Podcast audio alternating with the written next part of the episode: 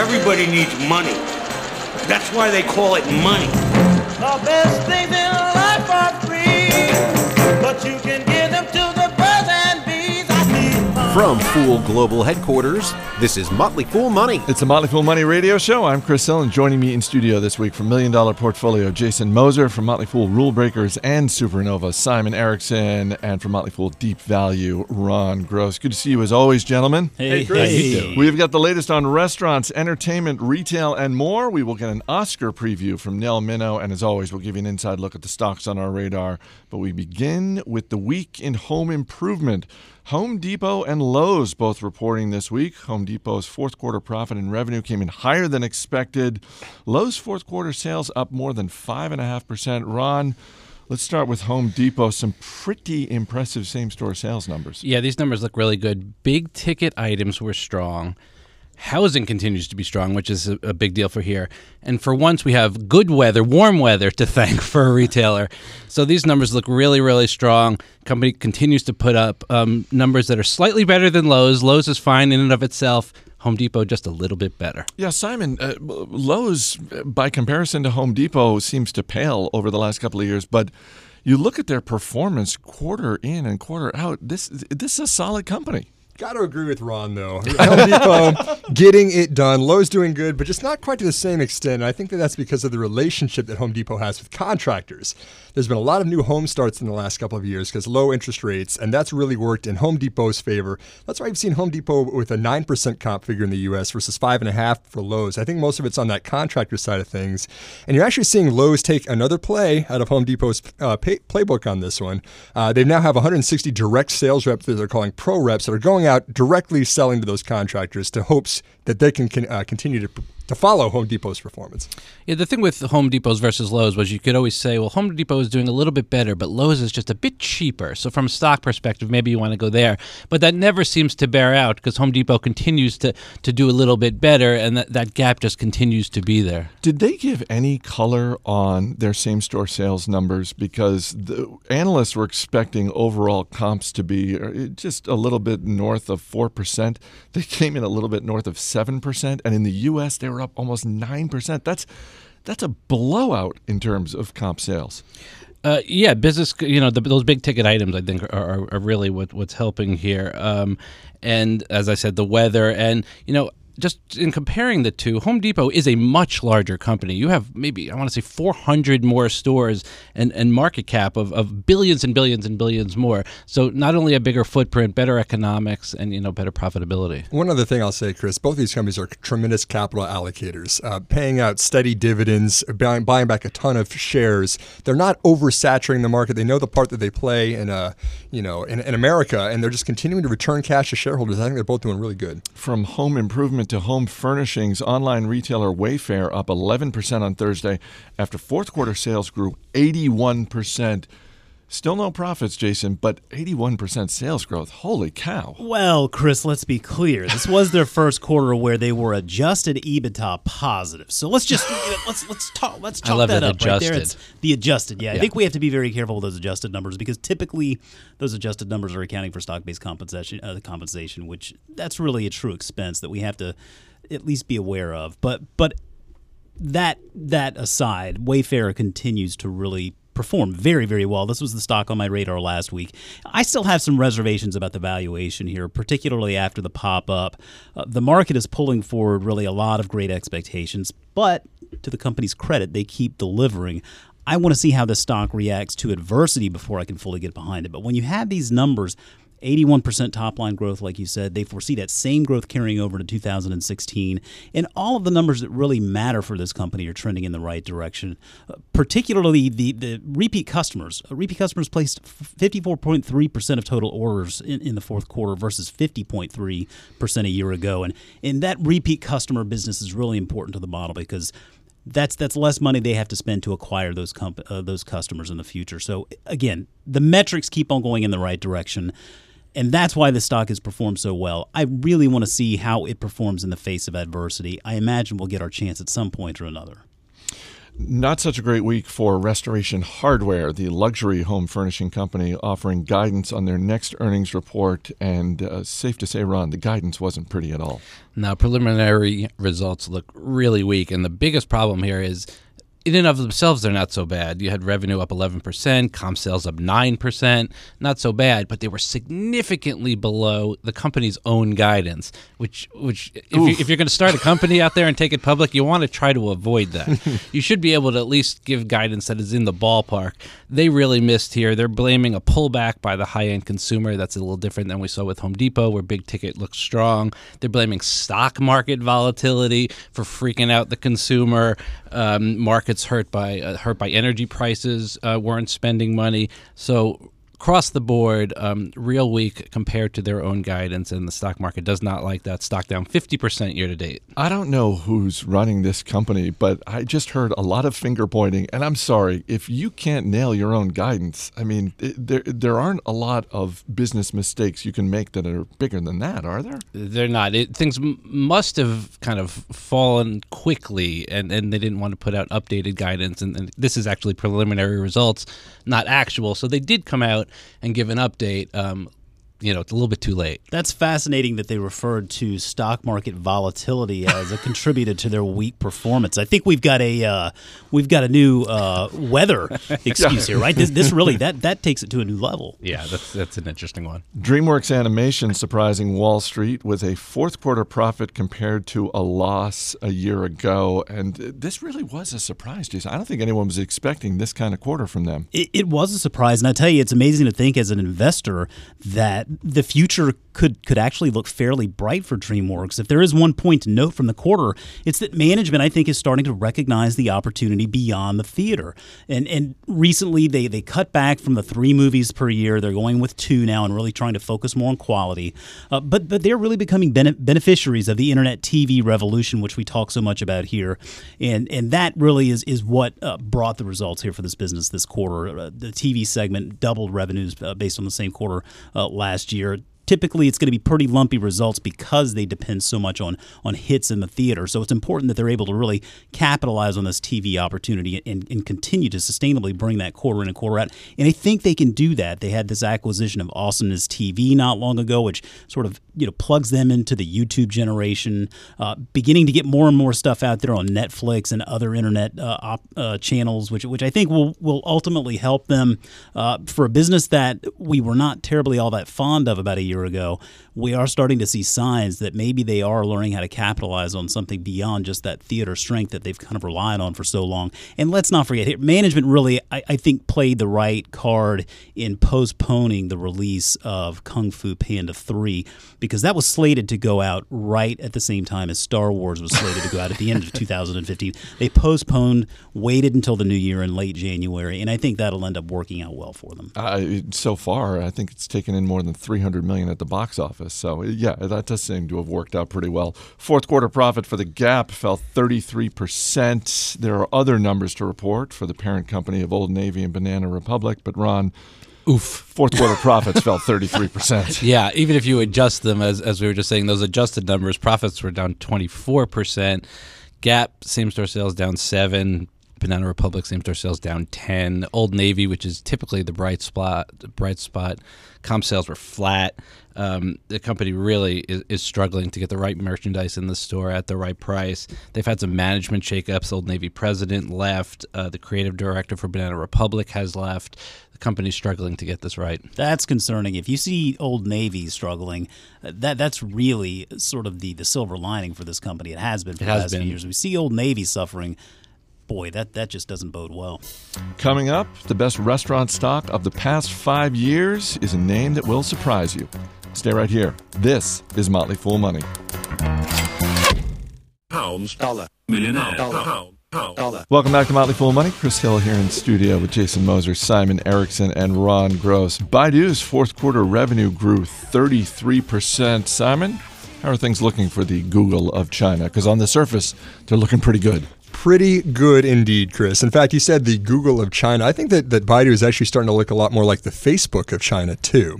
Uh, the, first, let's talk about the Google of China part. The uh, the core platform, which is in search, has just continued to do really well. The number of customers that advertise on, on Google's search platform was up eighteen percent year over year uh, for the full year twenty fifteen versus twenty fourteen.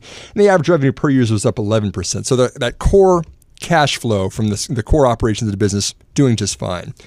The reason I say that they're looking more like the Facebook of China is because they're enabling small businesses to actually close transactions. They're calling this online to offline, or O two O transactions. And it's not just about the search, but going from the customer looking for something to do business with and then all the way to closing the transaction at the end. Baidu's making that entire thing possible for smaller businesses to get up and running. And they've just seen the, the gross um, merchandise volume from transactions up fourfold year over year. So they're really enabling this this technology shift in China, doing a really, really good job at it. Didn't we talk about this at some point last year where they, I feel like they had a quarter where the stock really got hit, and they were, and part of it was they were making these investments into the online and uh, to offline, and there were plenty of analysts out there saying, I don't think this is going to work. So Baidu has been s- selling off for most of the last year because of that. Uh, the market was not giving them any credit for the bets that they were taking on their on their own company. Full year revenue, as you said, was up about thirty-five percent for twenty fifteen. S G and A was up sixty-four percent, R and D up forty-six percent. So the costs are outpacing the top line, and a lot of people are, are scared by that. But the what I'm seeing in this is that the bets are really, really paying off. You get more transactions closed. That means your cost per clicks and your take rates are going to also follow that, which is monetizing this platform, which means more money coming to the top line and scaling of those operational costs. That's really, really good for shareholders. Maybe they need to take one more page out of Google's playbook and hire Ruth Porat. Ooh. Get, get in a new C F O, get some more transparency around just how much money they're bringing in the door. I like the play. I mean, that, who doesn't love fiscal responsibility, right? Plenty of people don't love fiscal responsibility. All right. You know who enjoyed the holidays last year? JCPenney. Fourth quarter profits came in higher than expected, sending shares of JCPenney up more than twelve percent on Friday. Jason, what's going on here? Hey. Are good things happening who, finally for JCPenney? Who says turnarounds never turn around, right? Don't tell that to Marvin Ellison, uh, the C E O of JCPenney, because it seemed like he may be onto something. We've we've asked before, I think, many, many uh, times in this very room, does the world actually need JCPenney? We did. Perhaps, perhaps not. But but I don't I don't think that, that doesn't mean they can't occupy their own little corner of the retail space. And it seems like maybe uh, Marvin Ellison and, and the team there uh, have have they're onto something. I think they they entered this quarter, entering this year with a, a three pronged approach of focusing on growing a robust offering of private brands, taking advantage of the secular shift to e-commerce and becoming a true omni-channel retailer. And then making sure they can grow revenue per customer. They've not really been able to grow the number of customers that are coming in through the door. If they can at least grow revenue per customer, then that will help drive that top line. And so far, we're seeing the early signs that this is paying off. Uh, Beyond these strategies, gross margin is up one hundred twenty basis points for the quarter. They're painting a wonderful picture for two thousand sixteen. So they're making little steps to just sort of work their way back into relevance. Uh, there's a pilot there in selling appliances. We'll learn about we'll learn more about that as the year goes on. But but wow, wonderful Friday and a wonderful year to date for the company. I, what you said earlier, I think it's important when we open our big mouths and we opine and make bold statements like JCPenney doesn't really need to be around. If we're wrong, I think we need to own up to that. Absolutely. So far, we're wrong. The jury's not out yet, but you know, if we're going to take victory laps when we're right, we also have to point out when we're well, wrong. Well, but let's be clear here. I mean, if JCPenney shut its doors tomorrow, I don't think the world would stop turning. Now, if Amazon, right. for example, shut its doors That's tomorrow, fair. That's fair. That would have a much more profound impact. But to go back to this quarter, same-store sales up more than four percent, and they guided for basically that area for twenty sixteen. That's not lighting the world on fire. No, no. But for JCPenney, if they can steadily produce that kind of same-store sales growth, then it does become meaningful. And that's the flip side of, of really performing so poorly for so long. The expectations are so low that at some point or another, you got to be able to clear them if you're just opening your doors. And that's where a company like falls into a deep value investment territory where you really have to make the bet that this either is going to survive and the expectations are so low that you're going to make a killing, or the company's company's done. Yeah, don't get me wrong. I'm not jumping out here saying go buy JCPenney stock right now because there there's plenty left that they need to prove. But these are wonderful signs that at least something may be gaining some traction here. four percent growth is not that impressive to me. When you look at the growth that Amazon's seeing and the and wow. the online e-commerce, I mean, that's that's great if that's going to be, you compare that, that's just maybe a couple percent over G D P. I think you got to take the bigger picture in mind here. Shares of Domino's Pizza hitting an all-time high this week after blowout fourth quarter results. Speaking of same-store sales growth, more than ten percent, Ron. Company's doing unbelievable. The stock's up seven hundred percent over the last five years. And and the um, company continues to beat expectations, which is hard to do because expectations are pretty high. Revenue was up fifteen percent. As you said, same-store sales up almost eleven percent. Earnings per share are up thirty-five percent. Now, cheese, for those cheese lovers out there, cheese prices are way, way down, which really helps the company and, and it helps Why their, their margins. Why are cheese prices down? You know, it's a supply and demand thing. I actually don't know the reason. It's a cow milk thing. It's a cow. People got saturated with cheese. Um, so you don't. That's not going to persist. That that ebbs and flows. Um, so margins may, you know, we may see that come, them come under pressure when cheese prices start to tick up again. But for now, guidance is strong. They increased their dividend. They're making interesting shifts to everything digital. You can order pizza using your smartwatch or the Amazon Echo, um, every everything online. Um, they're making some interesting moves there, and they continue to put up great numbers. On, on that note now, actually fifty percent of orders are now from mobile or online for Domino's Pizza. Impressive. We talked a little bit ago about uh, taking a victory lap, Ron. If I, if I if I remember correctly, you, you shined a light on Domino's Pizza maybe five years ago. I maybe recommended this stock, stock right? at five dollars in two thousand eight. Now it's one thirty-four, but you know, even a broken clock. Saturated with Cheese is my favorite Neil Sedaka album, for the record. Um, I feel like I feel like we, in in some small way, we were asleep at the wheel on this one. This is the best performing by a country mile. This is the best performing restaurant stock of the last five years. Yeah, it was doing quite poorly actually back in two thousand eight when I first recommended it, and that's when they came in and they revamped the whole menu. They revamped the sauce. They revamped the crust. They added subs and chicken dishes, and, and really turned the thing around. It just goes to show people actually and, care and it's about important. The quality it's a, of the food. It's a, it's a franchise for the most part, yeah. and they took the the poor performing franchises they took back and gave it to people that would, you know, do better. Let's stick with restaurants because last week we talked about McDonald's testing the new Chicken McGriddle sandwich at a few locations in Central Ohio.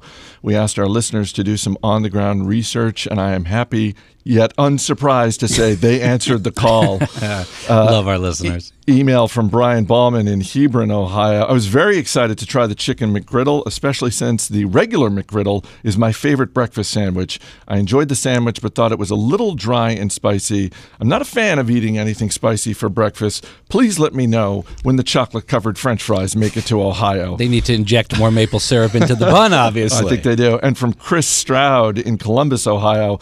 I always enjoy listening to the show, but last week I was downright giddy when I learned of the new Chicken McGriddle sandwich. Being a connoisseur of fried chicken, I believe I'm well positioned to offer the listeners of your fine radio program a review. The Chicken McGriddle is a near-perfect match with the sweetness of the McGriddle bun and a hint of spicy in the chicken. It delivers on the dream of having the taste of chicken and waffles in a sandwich form that can be eaten on the go without mess, and at two dollars per sandwich, it is a great value. I plan on making a return trip in the morning and buying several for my friends in the office. Best wishes and keep up the great Signed, work. Ronald that McDonald. Is an incredible review, right? Yes. That's so, very thoughtful. So, Chris, to review our radio show. Wonderful listenership. Yeah. Radio at fool dot com. Keep the reviews of the sandwich coming. All right. Ron Gross, Jason Moser, Simon Erickson, guys, we will see you a little bit later in the program. Up next, Academy Awards predictions and more from the one and only Nell Minow. Stay right here. You're listening to Motley Fool Money. Baby!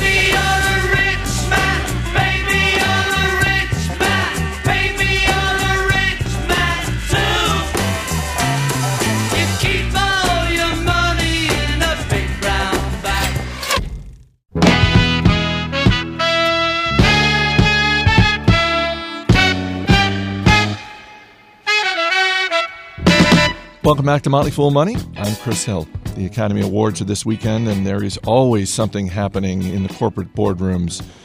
So there's only one guest we can turn to in times like these. Nell Minow is a corporate governance expert. She's also the film critic known as the movie mom, and she joins me now. Nell, good to talk to you. Thank you. I'm delighted to be back. Uh, we're going to get to the Academy Awards in a moment, but let's start with what is topic A outside of the presidential race in America, and that is the debate going on between Apple and the F B I and we're seeing tech titans like Facebook and Google and others in the tech community that are siding with Apple.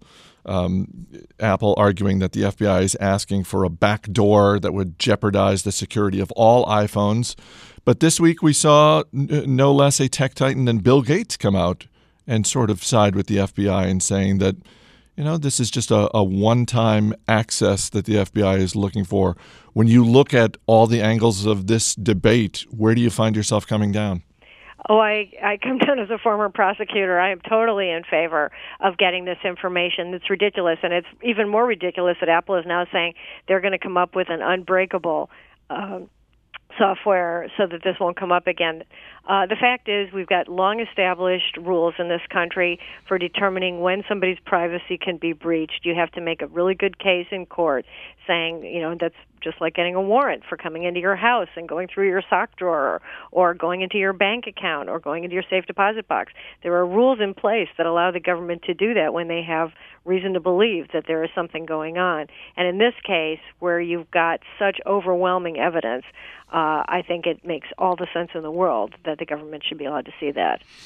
Does Apple's argument, part of their argument that, hey, th- we're not being asked to hand something over, we're being asked to create something brand new in an effort to hand something over, do you think that will ultimately hold water with whatever court this ends up in, realizing that if it does in fact go to the Supreme Court, we're talking about something that's years away? I don't think it will hold up because it's very easy for anybody to say that. It's very easy for me to say, uh, I'm sorry, we only have one key in our safe deposit box, and the um, owner has got the key. The bank doesn't keep a key anymore.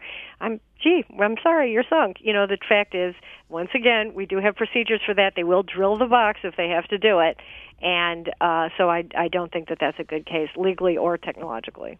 Let's move to... Uh C E O compensation and a report that came out recently about the one hundred most overpaid C E Os of twenty sixteen, even though we're only two months into twenty sixteen. Um, some pretty familiar names to the average consumer at the top of this list: Discovery Communications, Oracle, C B S, Chipotle, and Microsoft rounding out the top five. And these are rankings that are based on roughly thirty or so factors. What, how do you define overpaid? Because some people just look at the take-home salary and say, well, whatever the stock options are, that's another thing altogether. And let's be clear, in some cases, we're talking about a huge amount of upfront pay. And in other cases, we're talking about C E Os running multi-billion dollar corporations, and their take-home salary is maybe a million, two million, but it's the stock options where the real money lies. Yeah, I like this report a lot. I've looked at and worked on myself many, many reports about C E O pay, and this is the second annual report from a group called As You Sow, and uh, I advise them a little bit on it, but I'm extremely impressed with the way they go about it. They don't just say, here's what uh, the guy got paid. They say, here is how much we consider to be overpay. And they do look at a number of factors. And one thing I particularly like about it is they they look at sort of cost of capital um, numbers as well as uh, just the typical total shareholder returns, which I think is a more robust assessment. Also, at my urging, this is the one thing I'm really proud of uh, in terms of my contribution to the report. Um, they've got a separate list of board members who have served on at least two overpaying comp committees. And I think from an investor perspective, you want to know what these what they call virus directors are, who take bad pay ideas from one company to another. And even more important than that, and this is something I really love about this report, they talk about um, the way that large institutional investors vote on these pay plans. So as a uh, owner of a mutual fund or some kind of investment fund, you want to know whether it's with Vanguard or Fidelity or T I A A-C R E F, you want to know uh, whether they're voting in favor of these pay plans. And there are some real stunners in there. People that you would have thought would have been on the right side turn out to be, I'm just going to say, enablers of uh, of the addiction to overpay, and that's people like uh, Vanguard and BlackRock and uh, T I A A-C R E F. And so I think it's really important for retail investors to pay attention to how their proxies are being voted. You know, whether you have an index fund at Vanguard or Fidelity, you're getting the same return, you're getting the same portfolio securities, you're getting the same, you're paying the same fees. There's one of the few ways that you can distinguish between mu- one mutual fund and another is our these proxy votes being cast in favor of a one hundred fifty-six million dollars pay package at Discovery Communications or not.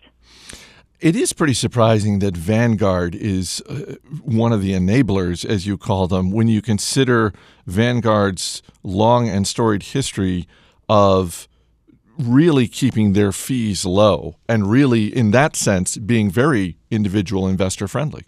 Exactly. And, of course, nobody is better on these issues than Vanguard visionary Jack Bogle, who often, when I've talked with him about this, just shakes his head and basically, you know, says like King Lear, how sharper than a serpent's tooth it is to have a thankless child. I, you know, for all the talk that you and I have engaged in over the years about C E O pay, I, I want to go back to something regarding directors. And I saw a stat this week that you probably saw as well. In fact, you may have uh, tweeted it, which is probably why I saw it, since I follow you on Twitter, which is that compensation for directors, people sitting on boards across America, is up nearly fifty percent just in the last ten years alone. Yeah. That is, I mean, I used to think I wanted to be a former C E O no. in my next life, but no, now what I want is to be a current member of a board of directors. You sure do, because on an hourly basis, uh, you will really be uh, chopping some tall cotton. Yeah, I used to say in the old days that we pay directors too much for what they do and too little for what we want them to do, and I did support the idea of paying them more. I would like to see it more t- tied to performance, however, and um, just giving them stock is not good enough. They have to be, the stock has to be tied up. I don't think that directors or executives should be allowed to sell the stock for three to five years uh, after leaving the company. You're listening to Motley Fool Money, talking with Nell Minow, corporate governance expert and film critic. In just a couple of weeks, March tenth, you are going to be taking part in the Economist Innovation Forum, and the topic is, do activist investors help companies thrive? I'm guessing that your answer to that question is yes, but w- what are one or two of the biggest ways that you think companies benefit from activist investors? You know, there's a new uh, television series called Billions about an activist uh, fund manager uh, and uh, the prosecutor who thinks he's maybe doing something not quite kosher. And one of the things that he says, which I may be quoting in this debate, is he says uh, that that the, his people are the white blood cells of the financial system. And I kind of think that's true. You know, it would be nice if large institutional investors like Vanguard and BlackRock and Fidelity and T I A A-C R E F could provide the kind of oversight that was originally anticipated in setting up the capitalist system, but they can't for a lot of bureaucratic and uh, and conflicted reasons. So you really need activists to pay attention when you've got a company that has sluggish performance, that has a bad asset mix, that has uh, too much cash. You need these people to come in and say, hey, the market expects better from you, and uh, we're going to uh, be in your face until we get it. Let's move over to the business of movies. Uh, Star Wars: The Force Awakens has cleared the two billion dollars mark in terms of global box office. Obviously a lot of money, but it is still well short of Avatar's haul of two point eight billion dollars. And I can't believe I'm asking this question, but is is this movie a financial disappointment for Disney? Not at all. I think Disney's extremely happy, and as you well know, they will make more money on merchandise than they did on the film, on, on box office, and Avatar was not big on merchandise. So when you think about uh, about the movie as kind of, I don't want to say a loss leader, but certainly an uh, an infomercial for a lot of merchandise, you'll see that it is going to be uh, just the gift that keeps on giving forever and ever and ever. They're going to have all kinds of ancillary spin-offs. uh, in the sixtieth anniversary special for Disneyland, uh, Harrison Ford presented for the first time the concept work for a whole new Star Wars area of Disney World and Disneyland that they're going to be building. They're doing just fine. Their return on investment is excellent. The Academy Awards broadcast always features an in memoriam tribute to honor those in the film industry who have died in the past year. And I know she was not an actress or a director, but Harper Lee died earlier this month. And To Kill a Mockingbird is one of those rare examples of a great book that is also a great movie. I have to believe, or at least I'm hoping, that she's going to be included in that honor on Sunday night. I certainly hope so, uh, especially because the story of To Kill a Mockingbird was so personal to her. It was based on her own life and her father and her best friend, Truman Capote. And so uh, I definitely think that we'll be hearing some tribute to her. Let's get to the awards themselves. Uh, we'll, we'll go with the big three: Best Actor, Best Actress, Best Picture. And as we do every year now, tell me who will win, tell me who should win. And with Best Actor, it's his fifth nomination. Is there any reason to think that Leonardo DiCaprio is not going to win this time? The only reason to think that is that he should have won for some of the other nominations. I would have given it to him Uh, in a heartbeat for The Wolf of Wall Street, which I thought was one of my favorite performances of all time, and for his first nomination in What's Eating Gilbert Grape, just an, an incredible performance. Uh, it's featured in one of my books, one hundred and one Must-See Movie Moments. Uh, this one, however, um, just hits in the Academy's sweet spot. The Academy loves to see beautiful, successful actors playing ugly and under great physical distress. And, of course, Leonardo DiCaprio, first of all, had to have that ugly beard for a year. He was out there in the wilds of Canada. Um, I interviewed one of the other actors in the film, Will Poulter, who said the great thing about being out there was they didn't have to act cold or hungry or tired because they were cold and hungry and tired the whole time. And so, you know, okay, he's a vegetarian, he had to eat some liver. That's the kind of thing that impresses people in Hollywood. I would not be giving it to him for this, but, uh, yeah, I think there's nothing that can stop it. Which of the other nominees would you be giving it to? I would give it to Michael Fassbender, who I thought was just dazzling in the Steve Jobs movie. The Best Actress category this year is an incredibly strong group. It, it, it seems like one of those years where you almost hate to give it to just one person, but who do you think should win and who do you think will win? Same on both for this one. Brie Larson should win and will win. Uh, I've been a fan of hers since she was a teenager in the movie Hoot. Uh, I interviewed her then and was so impressed with her. Um, she gave one of my favorite performances in a movie called Short Term twelve. If you haven't seen that one, you must see it. It's extraordinary. And she was incredible in Room. She was Uh, the heart of the story in every way, and yet the story is narrated by and told from the perspective by this boy who played her son, who was five in the movie. In real life, he was, I think, seven or eight. And she really, you know, it's really almost like one performance, the two of them. She, part of her performance was in making him comfortable enough that he could do what he needed to do. And I think uh, she deserves it, and I think she's going to get it. All right, when it comes to Best Picture, uh, I, I'm in the uh, odd position of, of being completely biased because uh, one of my friends from college is Tom McCarthy, the oh, writer-director of Spotlight, so I'm very much rooting for him. Uh, but you tell me, wh- which of these eight great films will win and which should win? You know, I like Tom McCarthy a lot, and uh, I've talked to him several times, and, and he also came out with one of the worst movies from last year, although I didn't hate it as much as everybody else, so good for him for Spotlight. I think he's probably the front runner. Um, normally, you have some sense at this point from the Producers Guild, Directors Guild, and Writers Guild Awards of what's going to win uh, Best Picture, but they split three ways this time, so it's really uh, a tough one. I think I have a bias, and I would like to give it to The Big Short because I think that's a very important film, very, very, very well done.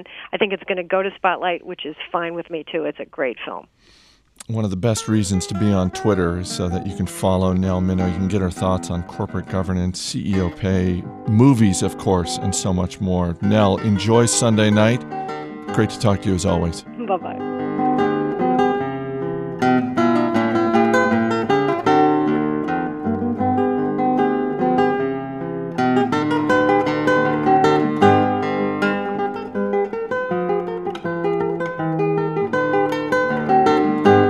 Coming up next, we'll give you an inside look at the stocks on our radar. This is Motley Fool Money.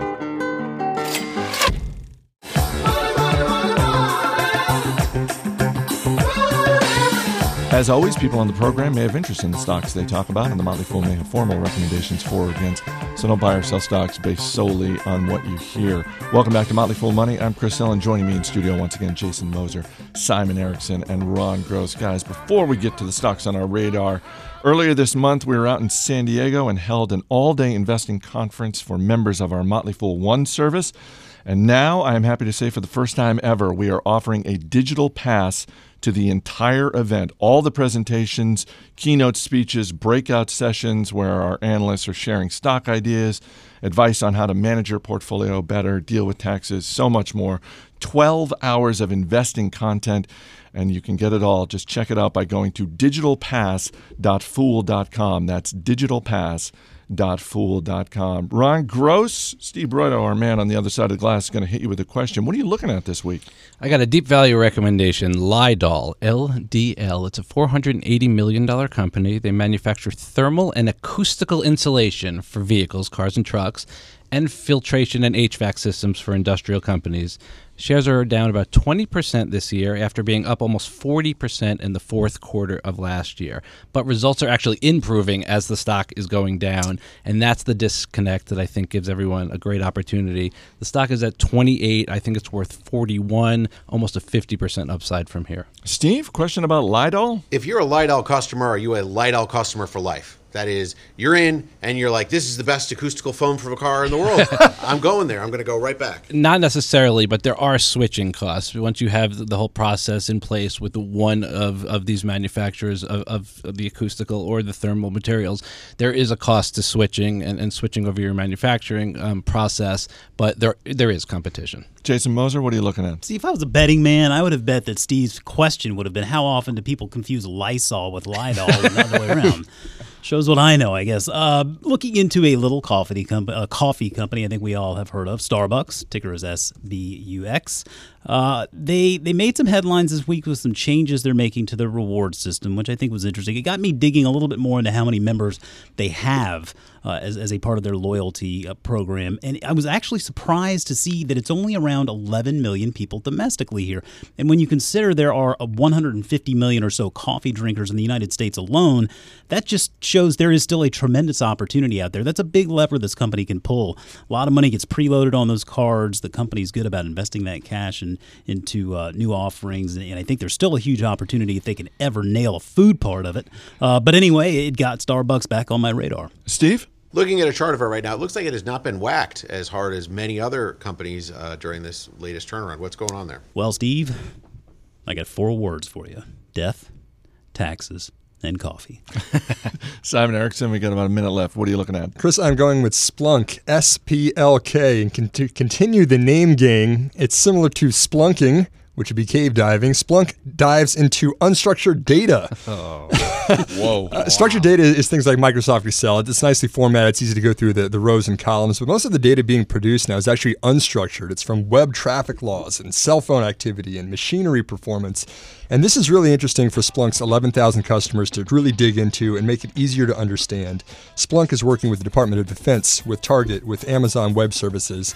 And I just think it's it's a great play in the tech space. Steve? Can you ever have too much data?